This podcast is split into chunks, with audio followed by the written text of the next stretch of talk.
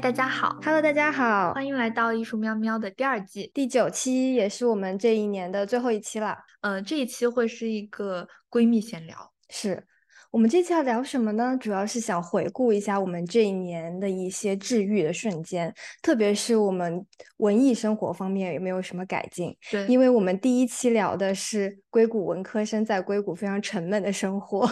对，这一年我们两个一起做播客，一起参加很多活动，也不知道有没有什么改变，我们就想来跟大家盘点一下。是，主要是想找出一些治治愈的美好瞬间，然后可能给自己带来一些力量。希望听的大家也可以获得一些小小的治愈。我就来问梦梦，嗯，你要不要分享一下你今年发生的最大的一件事情？嗯嗯，我觉得最大的一件事情很难讲它最大哈，但它确实是大家。认为的人生大事，嗯，就是过两天我就要去领证了。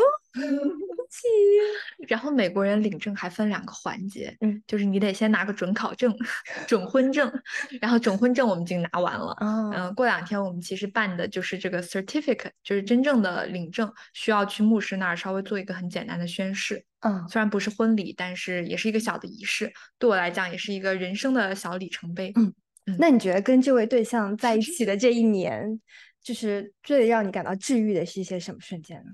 我觉得很重要的就是我们两个非常志同道合。嗯嗯，志同道合是从我们刚认识的时候就开始的。嗯，我们俩 dating app 认识的，非常非常的硅谷。是。然后 dating app 认识的时候，他一开始就问我说：“你喜欢读什么书？”我跟他抛出来了陀思妥耶夫斯基的《卡拉马佐夫兄弟》，让人可能觉得完全不知道怎么接下文。结果他恰好读过陀思妥耶夫斯基的《地下室手记》哦，于是这位男嘉宾就脱颖而出。对的，因为他说他很谦虚，他说我没有读过《卡拉马佐夫兄弟》，我觉得他很难读，但是《地下室手记》写的很沉闷。然后这个时候我就觉得，哎，这个硅谷程序员很不一样啊。其实可能也是因为我觉得对硅谷程序员的刻板印象。我实在是太重了。其实不是每个硅谷程序员都都不了解文艺生活的，他们他们可能是不一样的人。呃，其实跟他在一起也打破了很多我这方面的印象。我觉得他这个回答最妙的，可能不光是他有一些文艺生活，最重要是他透露的一种真诚。因为我感觉大家硅谷文艺生文艺人士很喜欢装逼，说啊这我都读过，但是他有一流露的一种啊我其实不是很读得懂的一种真诚。对的，包括后来我其实跟他在一起之后，有给他看我以前写过的小说啊，他有我都没看过，主要写不太好。他他看完之后，他也是很认真的给我讲了一下他的感想。但是我跟他讲，哦，我写的初衷可能跟你读出来的感觉不一样。然后他就会归结于，哦，我自己可能读不懂。我我觉得他这个人，他比较谦虚，但是同时他会非常热情的去跟我参加。各种各样的文艺活动，支持我的文艺生活，包括支持我们一起做播客啊，会给我们提建议什么的，这个会让我觉得很治愈。嗯嗯，真不错，给这位男嘉宾点点赞。当然，我们还在一起，就是呃，也。一起旅行了很多地方啊，对，我就觉得你们这一年就是做了好多旅行方面的事情，去了好多不同的地方。对，在美国的话，我们就去了像比如说 Arizona、嗯，Utah 这样的比较自然风光比较美的地方，去看到了很多很多美妙的国家公园，包括我最喜欢的 Canyonlands，我在那个地方看见呃日落照在。山上，然后山上下面还有溪水，然后溪水上面还有一层一层的雾气散开，然后站站在那个山的最高处看的时候，真的是很想流泪。哦，嗯。然后我跟我这位对象以前呃还会去看一些，比如说夜晚去拍星空。其实星空没有那么的震撼，对我来说就是大片大片的星星跟银河。但是那个日落是真的能够让人感觉到大自然真的很美。嗯，当然在大自然的探索中，也让我觉得有很多有意思的瞬间。比如说我之前也跟你分享过，我们在开车的路上有。兔子跟我们的车一起赛跑，大晚上还我还在 Arizona 的乡间看到了金毛犬，就是两只非常可爱的金毛犬在牧羊，就没有人。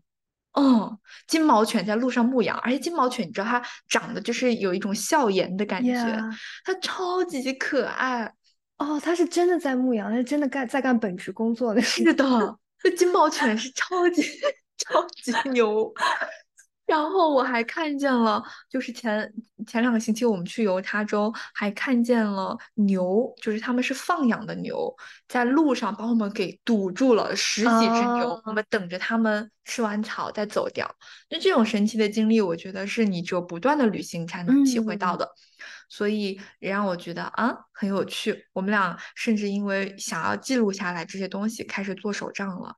而且只做我们俩的旅行手账，两个人会非常非常象征性的给每一个去过的餐厅打分，然后 会嗯把一些小照片打印出来做手账。对我来讲，这也是一个整理自己思绪的过程。嗯，所以这一年过得真的是。相当的充实，所以你们旅行去了都是一些比较自然风景的那一类是吗？大部分是的。去城市的话，嗯，其实这一年也去了日本的一些地方，嗯，包括东京呀，还有京都啊这些地方。嗯，对我来讲，记得的很多都是一些很小的瞬间，比如说。城市里的小电车，然后怎么样去上公交车刷票？在日本那边是你上了公交车，你得先拿一个票，然后下车的时候你再手把那个票放进去，然后他告诉你是多少钱。这种非常非常在我看起来很传统的东西，可能在中国已经没有了，因为所有东西都电子化了。嗯，而这种东西让我觉得，哎，好有趣。还有比如说在日本看。路过那些牛郎店，我看到了东京跟大阪的牛郎审美的差别，让我非常的兴奋。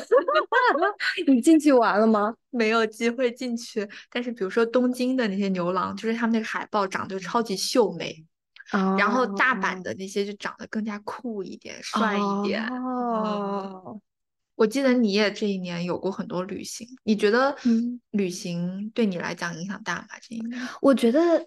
跟你比起来，旅行我的旅行不算多，但是确实对我的影响很大。嗯，我其实我这个人不太喜欢去看自然风光，因为对我来说就是路途很辛苦。嗯，我这个人就是受不了肌肉之苦。一滑雪就要开车，在这边美国就。比如说，从湾区看到它后就要四五个小时了。嗯嗯，是对。包括你说你去 Arizona 去犹他，我觉得听起来就是 road trip 就 会坐车的、开车的应该都挺不容易的。我今年选择去的是一个大城市，就是温哥华。嗯，我觉得我是比较喜欢玩城市的那种人。然后它是一个大城市，所以我对它的期待也并没有特别的。高没有说好像会有被自然治愈的感觉，嗯，但是这个旅行确实给了我很多不同新的体验。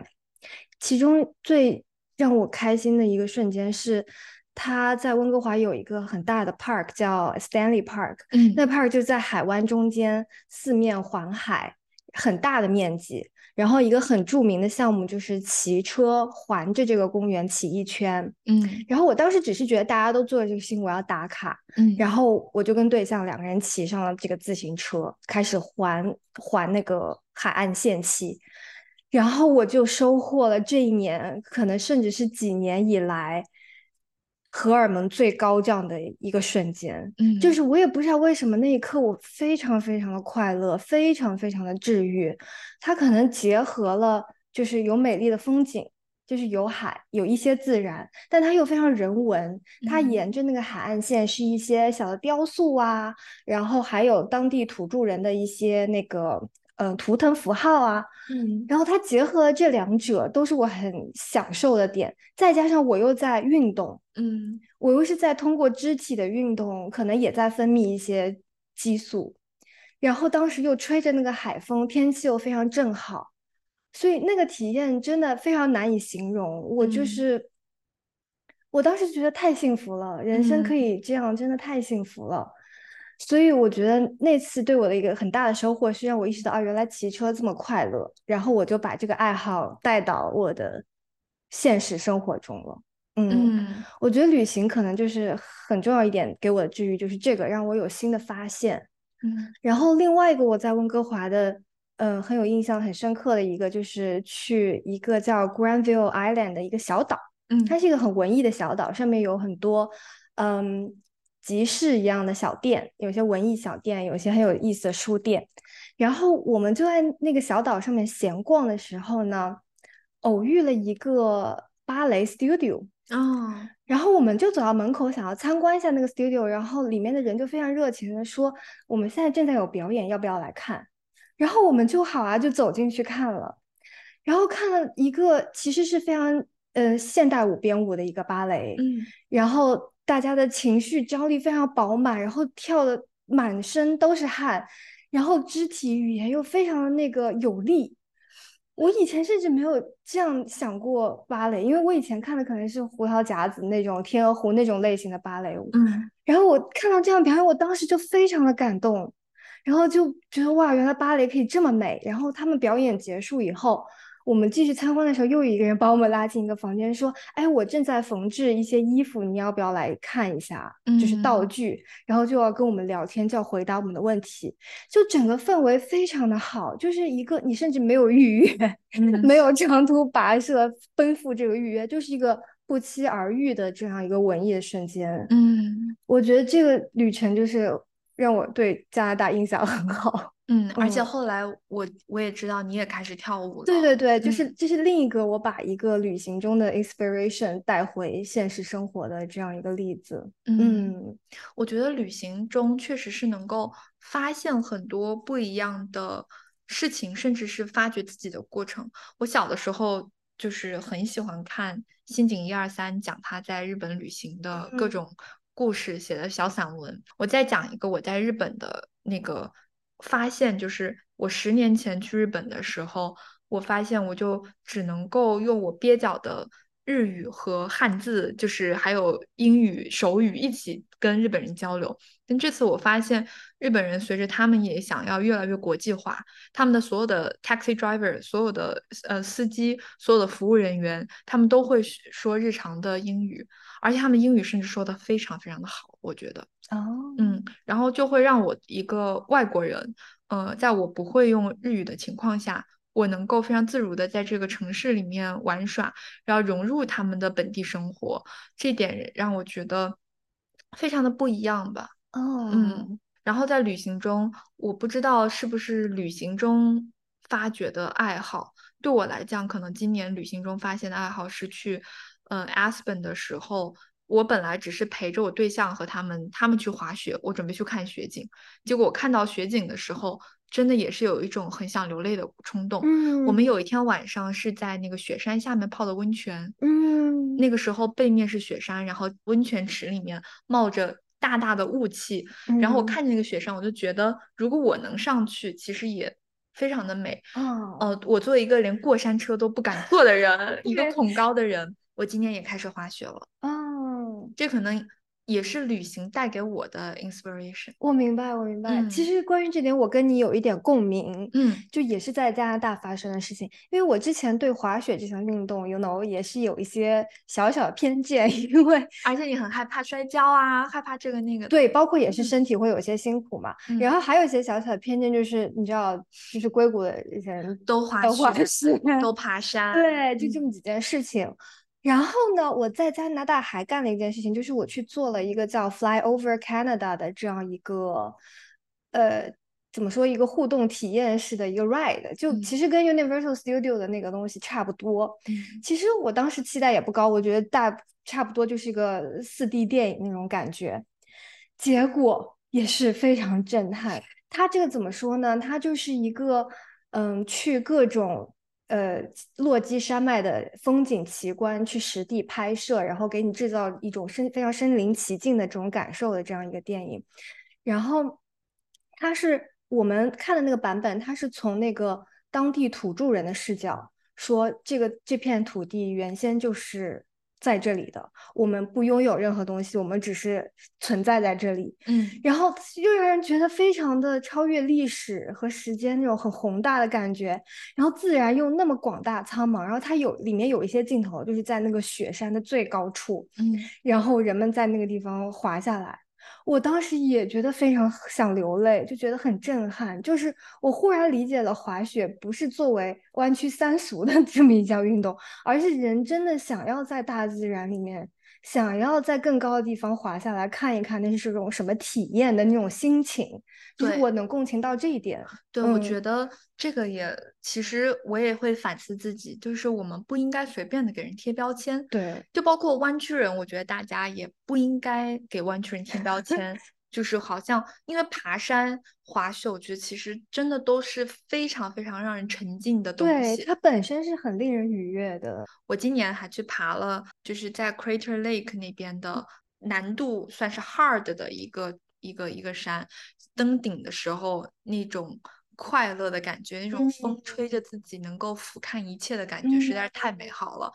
湾区可能由于它这个得天独厚的条件，离各种自然景观也很近。嗯，我突然间发现，哦，原来我其实是热爱大自然的。嗯，我是想要去融入他们。嗯嗯嗯，是的，是的，我跟你有很类似的感受。其实，因为我刚刚说到骑车这件事情，也是类似的感受。就是我之前也没有想要好好去探索湾区这边的自然风光，我总是抱怨我一生活不够多。然后自从我有了骑车这个兴趣爱好以后，我从温哥华回来，我就我们我跟我对象就买了 两辆自行车，然后我们就开始探索湾区这边各大公园，嗯，可以骑车的地方，然后去 Half Moon Bay 的海边骑车，嗯嗯，去 Bayview 的海湾骑车，然后我才意识到啊，其实我也坐拥一个宝库，就是那种在湾区也可以拥有类似温哥华那种骑车的体验。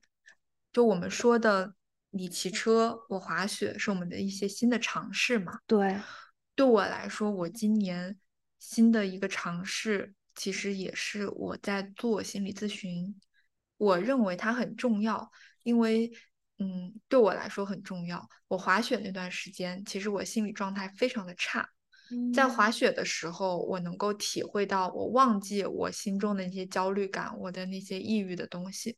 我有滑雪的朋友，他也是这种感觉，就是他上到山上之后，他觉得他可以不去想他的那些烦恼，他那些苦闷，所以这是他的一个必须做的事情。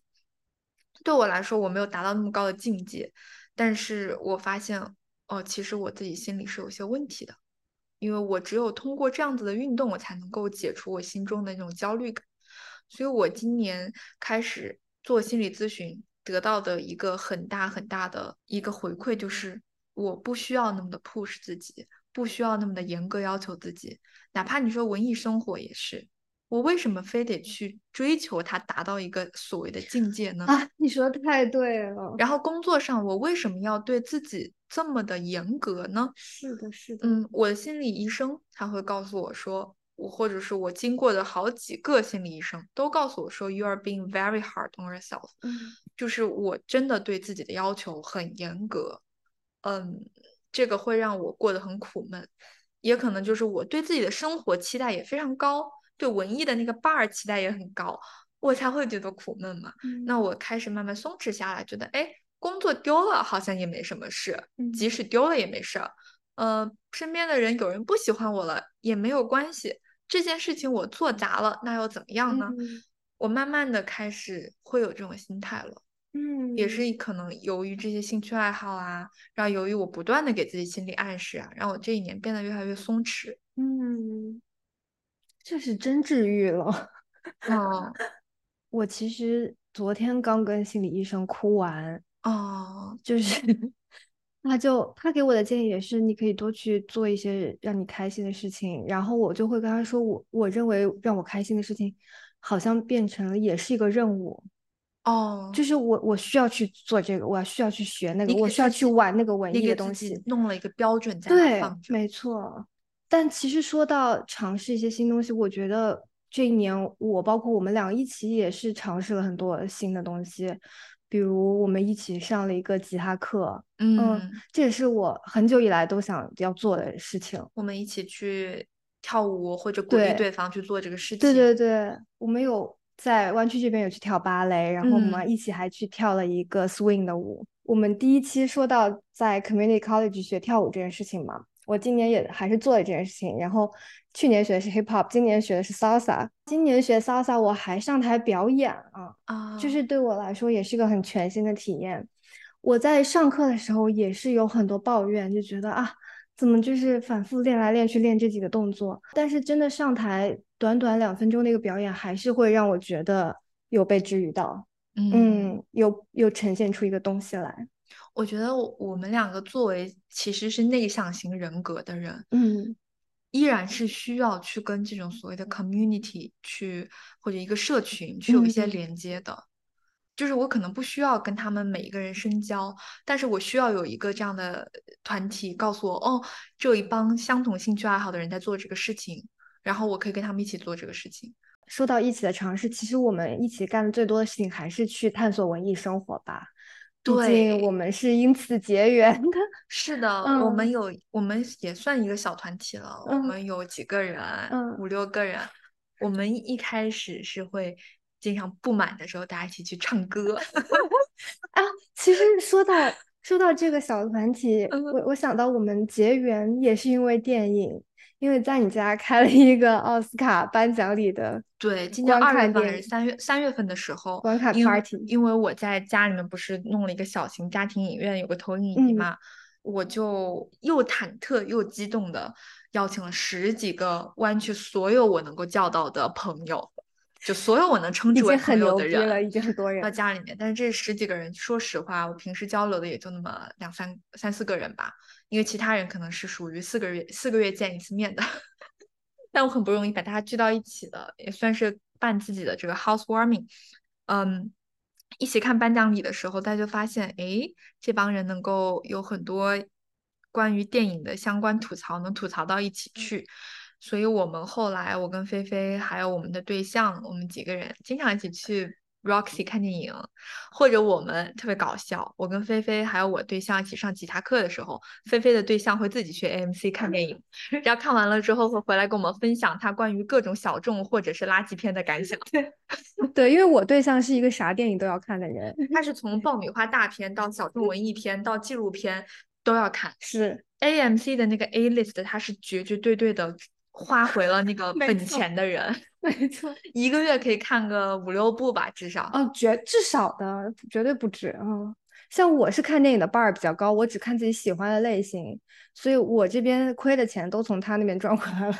而且我觉得今年去 Roxy 看片的体验还真的挺不错的，也是我们第一期的时候你就有提到说 Roxy 是一个还挺不错的小众影院。我们今年也算关注开发了一下，发现就是它首先。上了宇宙探索编辑部，嗯，然后又重映了路边野餐、椒麻堂会，这几个都是都是《霸王别姬》，包括最近也上演了贾樟柯贾樟柯的一系列电影吧。就是这些电影都算可以算是质量比较高，也是我今年的一些治愈瞬间。我认为是确实会获得非常多灵感、快乐。这样的一个小团体，大家一起分享这个，我最大的感受是，我觉得。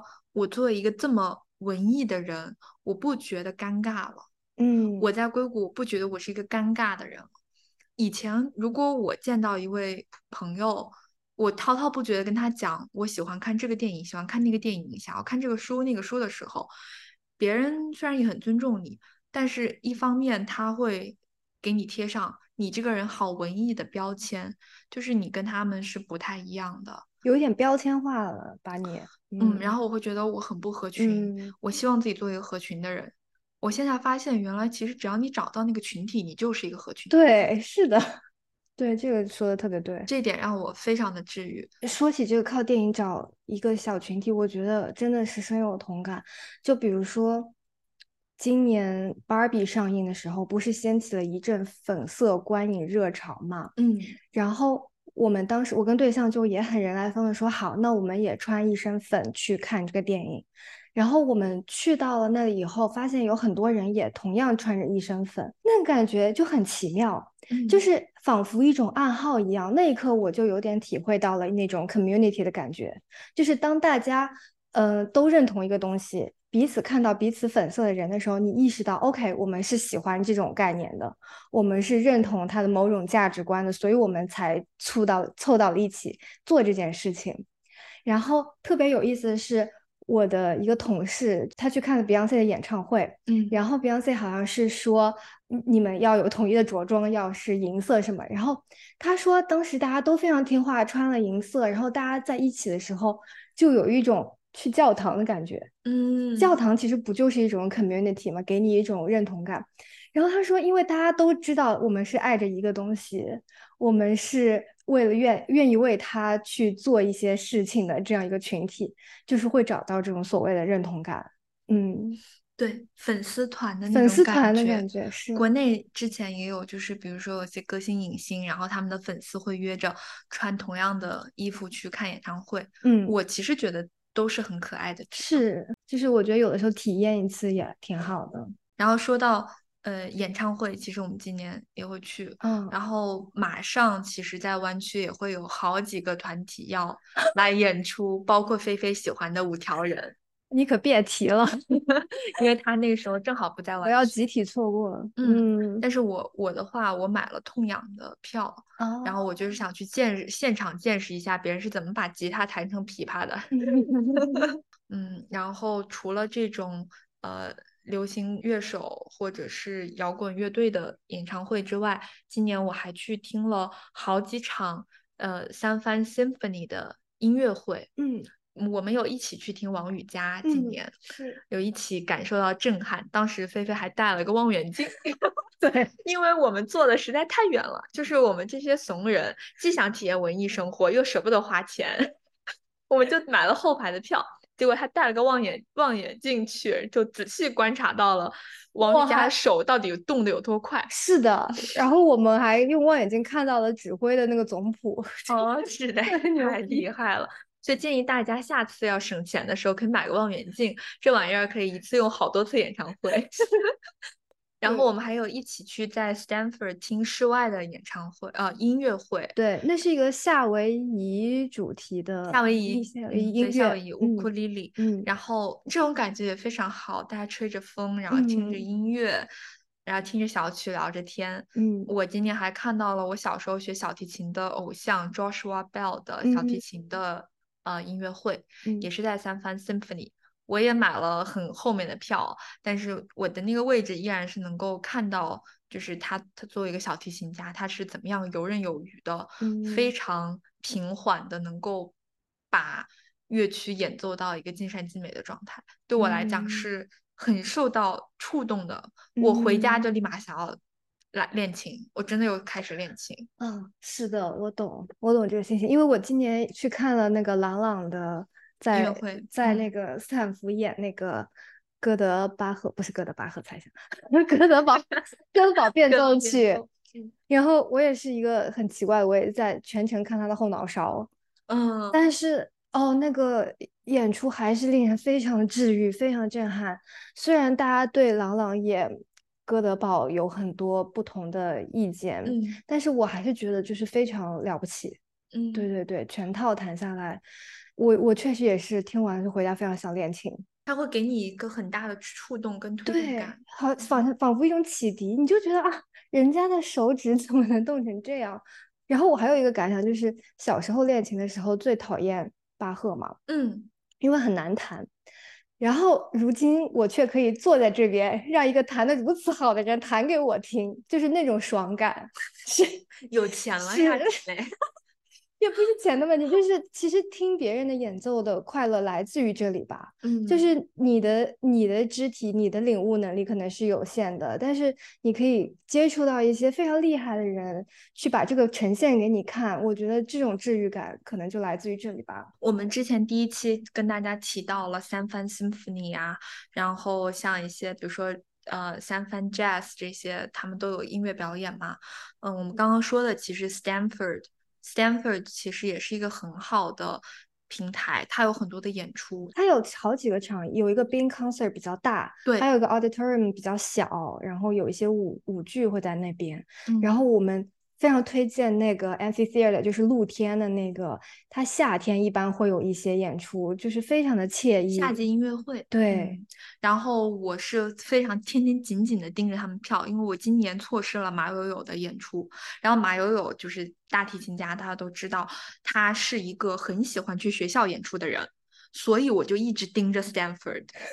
我觉得他肯，因为他演出频率很高嘛，然后我到现在为止都没有现场听过马友友，所以我一直在盯着他的票。嗯，然后说到这些 live music、live concerts，嗯。我们今年还一起奔走相告了一些音乐剧。嗯嗯嗯，是是是，你是不是马上要去看《悲惨世界》我马上要看《悲惨世界》，因为我没嗯。有去看三番那场，嗯，嗯我接下来要去 San Jose 的那个嗯。场子看，嗯。对，我是看完就《悲惨世界》那那些音乐剧里面的歌，我是听过无数遍嘛。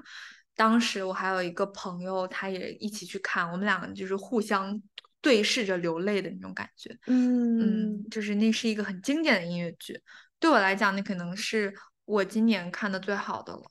嗯，因为今年来三番巡演的，说起这个巡演，它既让我喜欢，也让我不喜欢。嗯就是因为我以前在纽约有很多很多的音乐剧，我已经看过好几遍了。它每年的巡演都是一模一样的，比如说《Hades Town》，它去年来巡演了，今年嗯又来巡演，嗯嗯这是我可能最喜欢的音乐剧之一。然后《Book of Mormon》，还有《Lion King》，嗯嗯，然后《悲惨世界》，这些嗯都是不断来巡演。嗯我就特别希望有新的剧能够在这边来，可是哦，很难。所以你比较失落的是剧目的太有限了，是吗？对，毕竟是三藩，而不是纽约。嗯，哦，或者或者说，可能只有纽约你才能不断的看到新的百老汇的剧、外百老汇的剧，而在三藩这边，我们的选择实在是太少，就是少到我只能不断的一遍遍的看这些经典剧目。嗯嗯，我今年也是去看了《Book of Mormon》，我倒是嗯第一次才看，嗯，喜欢吗？喜欢，超喜欢，我之前《Book of Mormon》也看了两三遍，嗯就他在匹兹堡巡演我也看了，纽约也看了两遍，嗯嗯，嗯，蛮有趣的一个就很搞笑，对对对对，很而且有点很讽讽刺，非常辛辣，非常。讽刺对对对刺，，其实我个人更推荐大家去三 Jose 那儿看嘞，而不是去三藩嗯嗯看，嗯因为三 Jose 的那个呃，它那个剧院更新，然嗯。后所以音响效果我个人觉得更好。嗯比如说《Come From Away》那个嗯音乐剧，我是第二遍看，也是在三 Jose 巡演的时候看的。嗯，我觉得是音响效果整体的，就是比三番要好很多。嗯，那不错，我可以期待一下，对，可以期待一下《悲悲惨世界带嗯好纸巾。对，我觉得你一定会带着就是对于呃遭受苦难压迫的人民的同呃情，然后去看。嗯。嗯，这样听起来，我们硅谷文艺生活今年其实还挺丰富了，我们还干了不少事情。今是年，是的嗯这可能也是让我觉得其实生活过得好快的原因，嗯因为每隔一两个星期就会一起交流，哎，最近有什么活动啊？嗯，所以找到组织真的很重要。对，而且交流有什么活动，说来说去就是我们这个小群体的六个人，我也不跟别人交流。对，说到音乐会，嗯我还看了一另外一个我印象很深的，就是在三藩又有一个不要钱的音乐节，也是在山坡上大草地上，叫 Stern Grove 吧。嗯嗯，今年有那个 Patti Smith。嗯是就是摇滚巨星，然后我听他的时候还是十几年前吧，那个时候就是因为很有名，就总会听一听，然后没想到就是现在长大了能见到真人，然后那个场子的氛围也是很好，很轻松，大家露天的嘛，在山上坐着，他唱的歌也是很怎么说，也很符合我们价值观的那种 世界和平啊。啊呃，公平、正义、平等啊，对，然后他还包括回忆了那个三藩的那个城市之光书店什么的，嗯嗯，就是那个感觉也很也很治愈，嗯是的，嗯。我觉得今年就是所有的这种现场演出，还是让我们超级大饱眼福的。对，但今年就是美术馆这些展览哦，三番的，哦。我真的是好失望。来说说，就是之前有讲过，我们都有的一个痛点，就是三番的美术馆之间隔得太远了，嗯然后离我们也很远。南湾就只有一个 San Jose Art Museum，嗯然后你去到三藩那边的话，美术馆就那么三藩 MoMA 一样，嗯然后隔得也特别远，嗯停个车老费劲了。嗯结果今年就是年底要展的展览，一个是三藩 MoMA 的草间弥生，一个是 Asian Art Museum 的村上隆，我已经去看了村上隆的那个展览，一个就跟客厅差不多大的一个展厅，里面就站了五十个人，然后所有人就是在打卡拍照，他甚至还有个 NFT Art 的一个展厅，然后其实就是一堆一堆复复制品，然后在那儿，然后他的一个太阳花抱枕就要卖一两千。美金就是这样子，所谓把艺术作为商业化的一个途径，然后大家在小红书上互相奔走相告，然后去看所谓的展览，让我觉得非常非常的难受。我还是嗯更想看一些真正的有一些好的策展主题的一些展览吧。所以今年虽然去了很多次的美术馆，但是今年年年初的一些展览可能没有。让我特别印象深刻，年底的这些展览呢，又让我觉得很下头。但是我有看见你在提纲里提到一个作品，我知道是什么，三峰 MoMA 的那个。The Visitors，对，其实那个是我今年看过非常深受震撼的一个我第一次看的时候也流泪了。那个是在我好几年前，可能是五年前。是是是。他在 L A 的 The Broad 展了很久，那个应该是他第一次展。嗯嗯，你可以给大家介绍一下是什么作品，让我们俩。对他，他其实就是一个装置艺术吧。然后它的名字叫 The Visitors，然后它是在一个展厅当中有。若干块屏幕，然后有视频，然后每一个屏幕有一位呃音乐家在演奏一个乐器，比如说有吉他、钢琴、大提琴、小有小提琴吗？我不记得，应该有。嗯，对，就是各种各样的乐器，然后大家其实是相当于在一个房子里的不同房间分别拍摄，然后共同演奏一首音乐、一首歌，然后中间还会有各个房间之间的走动，还有人唱。然后那个感觉怎么说呢？就是我一走进去就觉得非常的感动，它包括那个音乐本身也很感人。其次就是，就是就是各个艺术家那那边非常投入的完成自己那个声部，同时又合起来如此和谐的那个感觉，让人非常的震撼。对，它很有共鸣感。就是你坐在那个展厅中央的时候，你可以同时欣赏好几。个屏幕中发生的故事和音乐，你也可以只呃把视角聚焦在其中的一个屏幕上，呃，那是一个我觉得从音响的效果到你的视效到你的整体的一个五官上的体验都是非常好的作品。嗯，其他的文化生活你还有什么我今年的新发现吗？我今年其实还听了一些脱口秀，嗯，我觉得比较有意思是中文还是英文的。都有，我觉得比较有意思的是，硅谷这边有一个组织自发的讲女权脱口秀，我觉得这个体验还挺不错的。嗯，其实像这种预设一个主题的脱口秀还蛮不常见吧。嗯，然后呢，但是大家其实发挥的特别好。我我其实之之前没有想过关于女权能讲出那么多纷繁不同的笑话来。嗯，然后。那也是一个类似于 community 的感觉，你知道这个群体的人愿意来听，大家都是有类似的嗯价值观的人，然后大家可以在一起尽情的吐槽，那种感觉还挺不错的。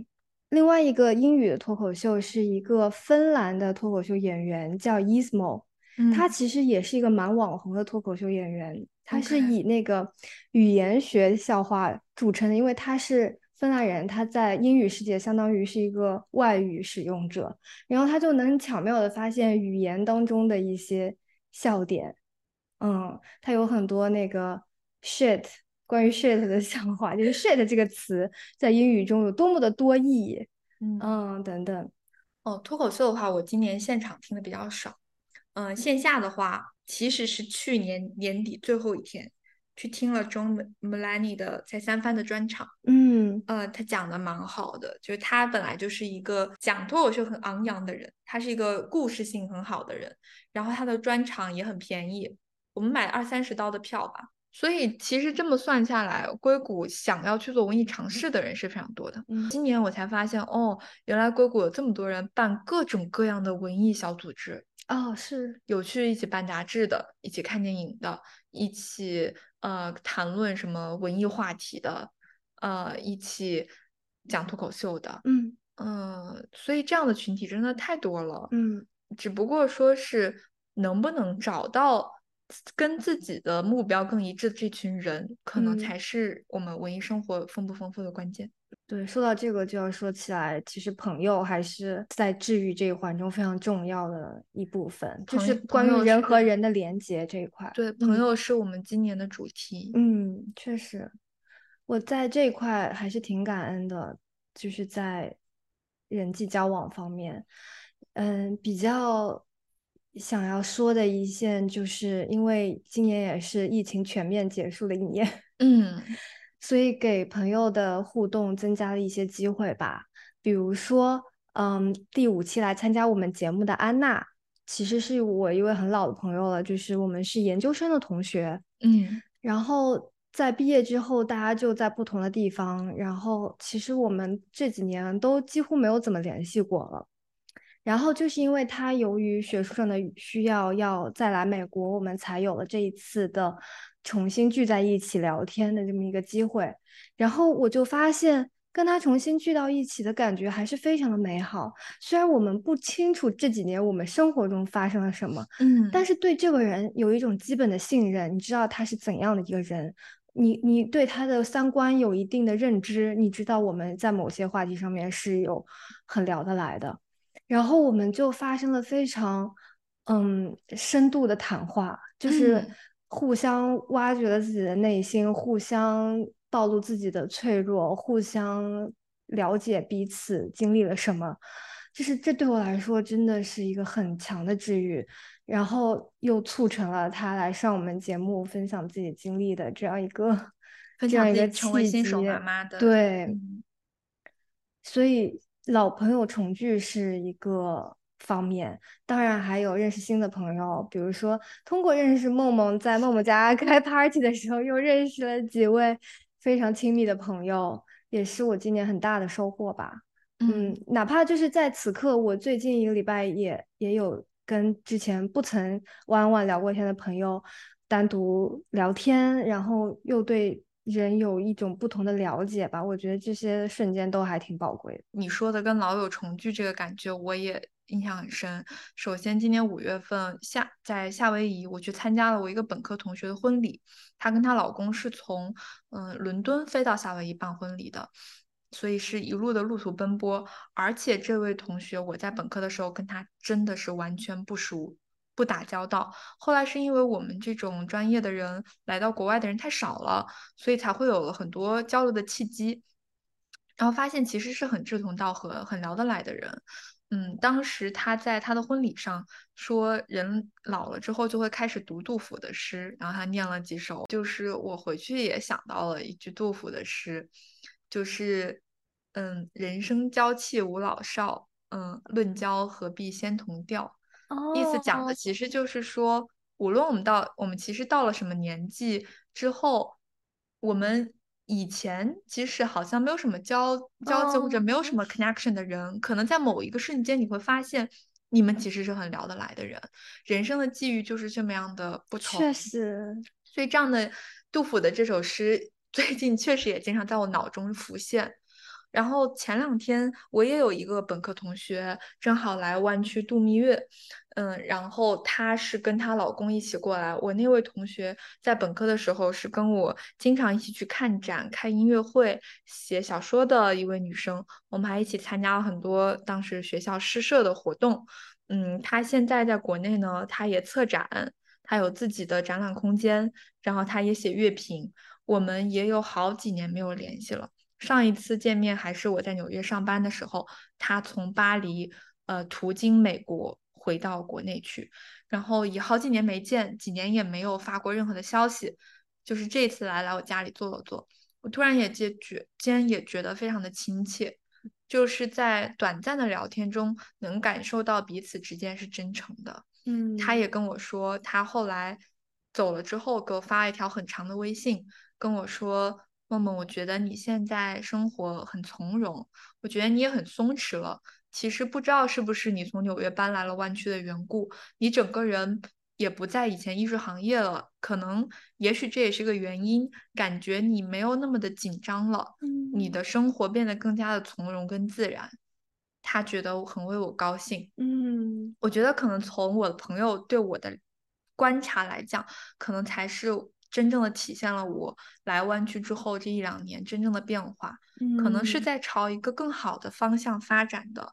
尽嗯管生活中有这么多小小的失落呀，比如说没有看到让自己满意的展览，或者说错失了某一些东西，但是总体来说，我的生活是在朝一个更加积极的方向、从容的方向前进的。嗯嗯，这一点让我觉得非常的感恩。嗯，我也觉得，我现在对朋友的感受也是，有的时候朋友不是说我们非要多么频繁的见面或长久的在一起，朋友跟我更多现在给我感觉是一些瞬间，对，就是有的时候你跟一个朋友在一起，那一个瞬间你会发现你们如此的默契和同调，那个瞬间可能就是非常宝贵的了。你人生如果能有这几这样几个瞬间，就已经非常难得了。嗯。嗯然后我今年还记得的很深刻的就是，我们有一次可能也是录完播客之后不久，我跟菲菲一起去湾区泡了个三温暖。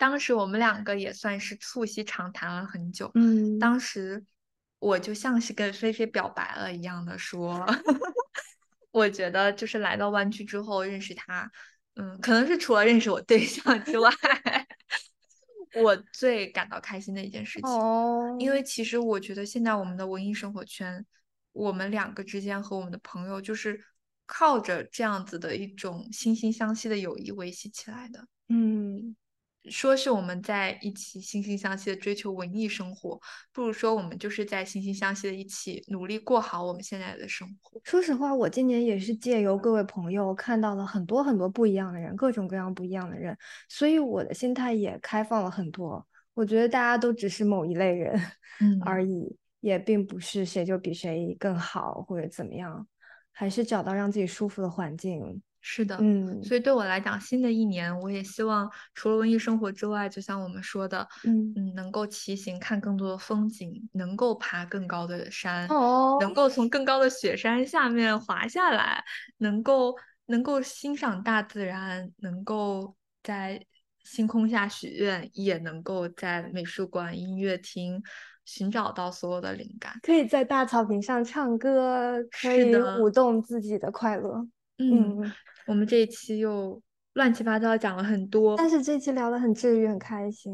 嗯，我感觉聊这期也让我获得了一些治愈。是的，希嗯望我们的听友朋友们也能够更加从容的生活，嗯找到属于自己的那一份快乐。谢谢大家，那就到这里啦，对感恩节快乐！感谢这一年。嗯，感谢大家，嗯，拜拜，拜拜。